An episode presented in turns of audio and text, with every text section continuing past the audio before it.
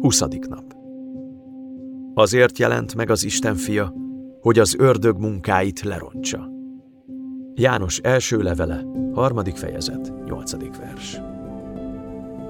Karácsonyi szolidaritás Sátán üzeme minden nap bűnök millióit állítja elő.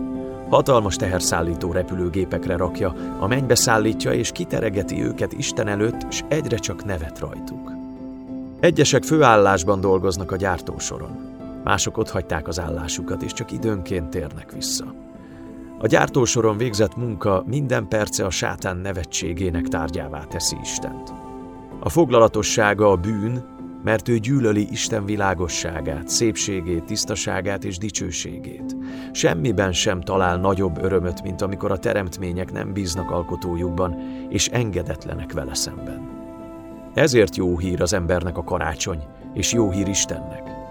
Igaz az a beszéd, és teljes elfogadásra méltó, hogy Krisztus Jézus azért jött el a világba, hogy a bűnösöket üdvözítse.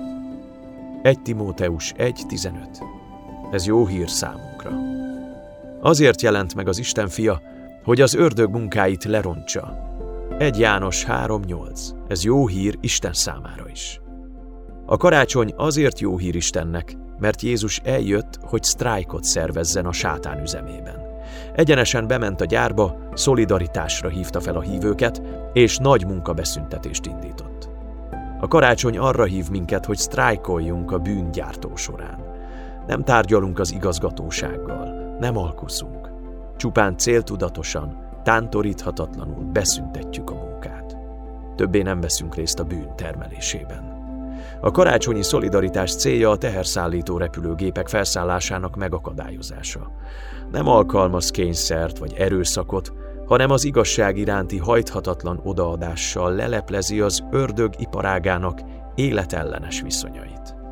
A karácsonyi szolidaritás nem adja fel, amíg teljesen le nem állt a gyártás. Miután megsemmisült a bűn, Isten neve teljesen tiszta lesz. Senki sem fog rajta nevetni többé.